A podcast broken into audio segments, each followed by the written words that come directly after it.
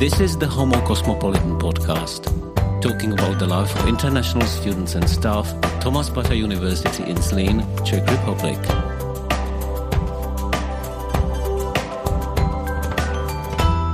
Our guest today is Associate Professor Bruce Dehning from the George L. Argyros School of Business and Economics from Chapman University in Orange, California, a researcher collaborating with the Faculty of Management and Economics. Hi, Bruce. Hey, thank you, Pavel, for the introduction. Nice to be here. When and how did your relationship with this country start? In 1990, I met a woman at a party in Colorado Katerina Hodová, and I like to travel.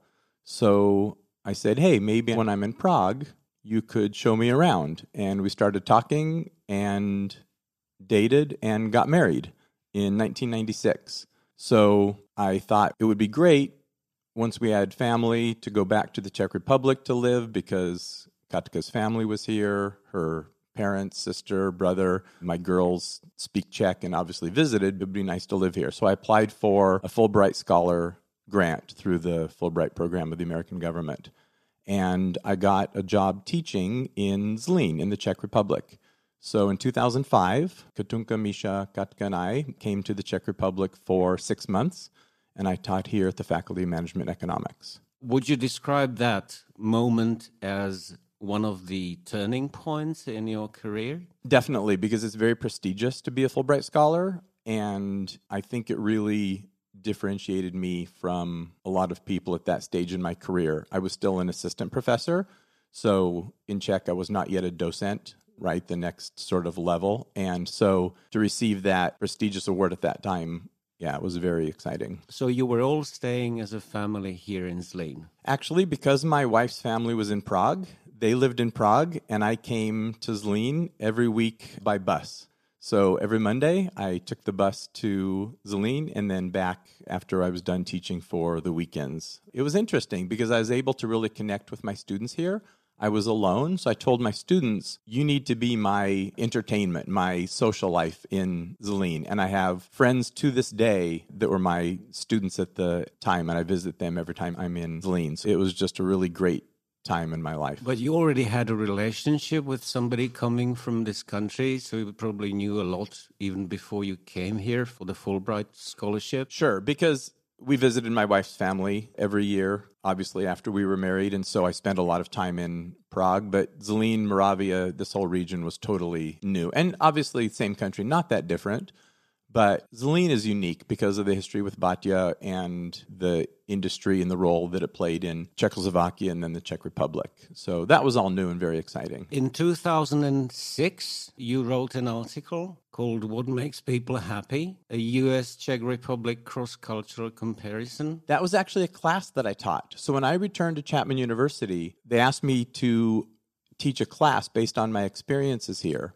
And what I found is that the students that I had here, particularly in 2005, did not have a lot of the economic advantages that my students in the United States had, yet they were always as happy or maybe even happier than the students in the United States. So I started to look at sort of what makes people happy. The social community that the students had here, being grateful for what they had, are more important for happiness than what you have in material things.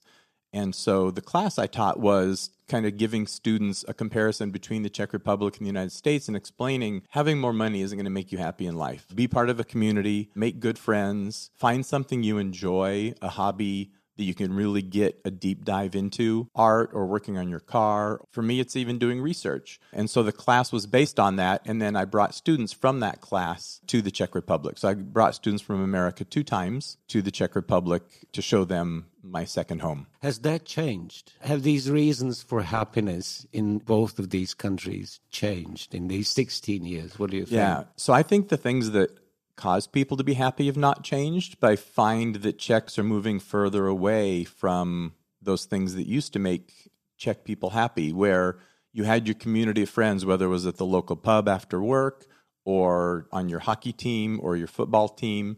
And what we found in America is people got very isolated at home, watching TV, watching movies. And I'm afraid the Czech Republic is moving that way, unfortunately. I think a lot of that social fabric it's still strong here, but I don't think it's as strong as it was 15 years ago. And I think that leads to less happiness just overall in the country. And we've also become more materialistic. And because at the time it wasn't as achievable, but now there's a lot more people to see what they have. There's more fancy cars. And you just park you go in front of the Hotel Zlín and there's fifty, hundred thousand dollar cars parked there. There was nothing like that in 2005, right? There were still Ladas and maybe even a Trabant, you know, here around. So now people are seeing that wealth and they're chasing it, and that's not a good way to make yourself happy. Do you miss Hotel Moskva? You know, I lived there and I lived on the floor with the students. So one floor was, I would call it a dormitory. I don't know if they still have that floor of students living there.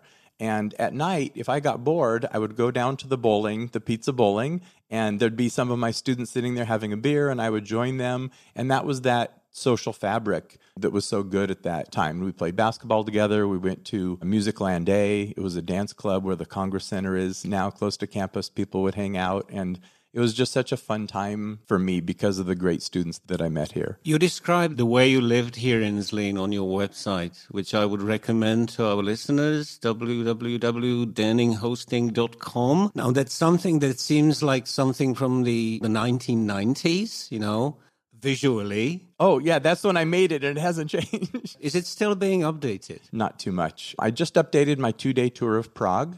So I have a website. A lot of people ask me for advice. I'm going to Prague. What should I do? And so I have a website with how to see Prague in two days. About 90% of the city can be walked if you're really adventurous. And I set it up initially when I brought students.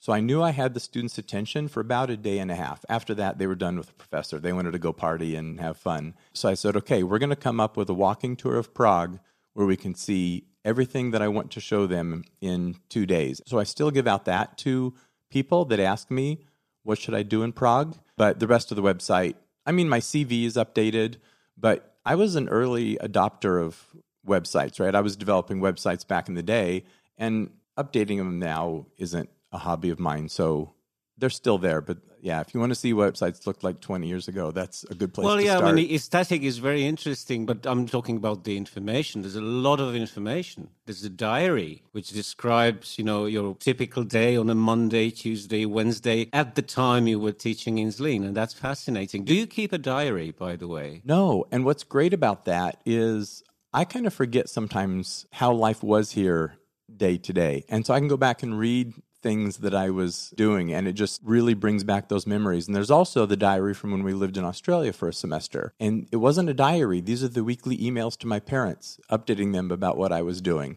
So I would just write them an email. I would take off the Dear Mom and Dad, take off the Love Bruce, and post the text as a blog, we would call it at the time. Do you still recommend to the visitors, to your students visiting Prague or the Czech Republic, to take a sleeping mat? With them because that was one of your recommendations. Take a sleeping bag. You know, you can always sleep in a railway station. The places I slept when I was young, I can't even imagine doing that today. But when you don't have money and you can't even get a room because everything's booked, you have to have just two centimeters of something to keep you from the floor. That's such a deep dive into my website. That's amazing. Yeah, you are quite a traveler. I mean, there's a list of countries you have visited. There's over 60 countries, and it hasn't been updated for some time. So I oh. guess the number is much higher today. No, because when I started coming to the Czech Republic very regularly, my younger daughter moved here and she lived in Prague for three years. So during that time, I didn't travel to any new countries. I just came to visit her. So it's still about the same number. My goal was always to do one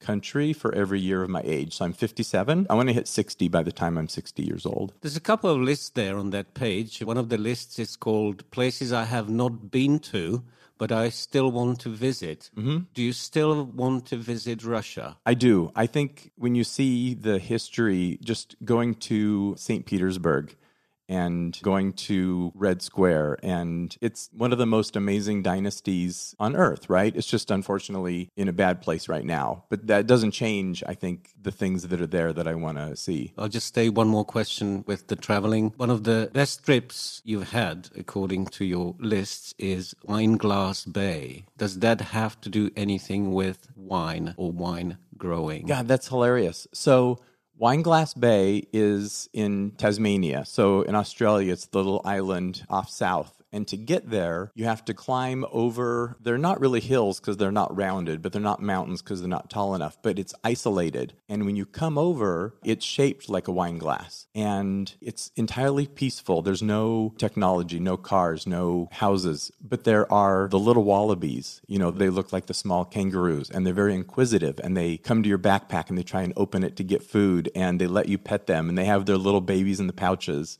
And it's just tranquil and going there for the day was just amazing. But I've done so many amazing things. It's really hard sometimes to remember all. I'm just lucky. I just switched the topic. Your family history. I noticed you also have a family tree. So your family comes, or your grandfather was from Småland in Sweden. Is that correct? Yeah. My mom's side of the family is Swedish. So my grandfather immigrated to the United States right before World War One and then served in the American Army in World War One. My father's family, Dehning, is from the northern Germany, Bremen area. And we can trace our roots all the way back to the first Dehning. So anyone who spells Dehning with an H is a member of my family. So if I meet someone in Australia, if I meet someone in South Africa, if I meet someone in Nebraska that has an H in their name, we can trace it back to a common ancestor. Oh, another place I'd like to ask about is Ladera Ranch. Yes. What is that? So Ladera Ranch, when we moved to California, we were escaping the New Hampshire winters. New Hampshire is a beautiful state, but the winters are long and cold. We decided we wanted to live within about 10 miles of the coast, 15 or so kilometers. And uh, we found this great new community full of young families that was designed for families. So every neighborhood had a little park. Every district within the city had a clubhouse with a pool or tennis courts or basketball courts, all free for the residents of the city, a planned community, we call it. And so when we arrived there from New Hampshire, it was like living in a resort. It was like paradise, you know, warm weather every day, go swimming every day, sunshine. I think it made our move to California easy because we left behind great friends in New Hampshire. And I think showing up at a place like that was like, okay, we can survive here. It's going to be okay. Is that the place where you became fond of playing basketball? I played basketball my whole life. I still play two times a week in Ladera Ranch. I live in Orange now, across the street from Chapman University, but I still drive down on Tuesday and Thursday nights to play basketball with my friends.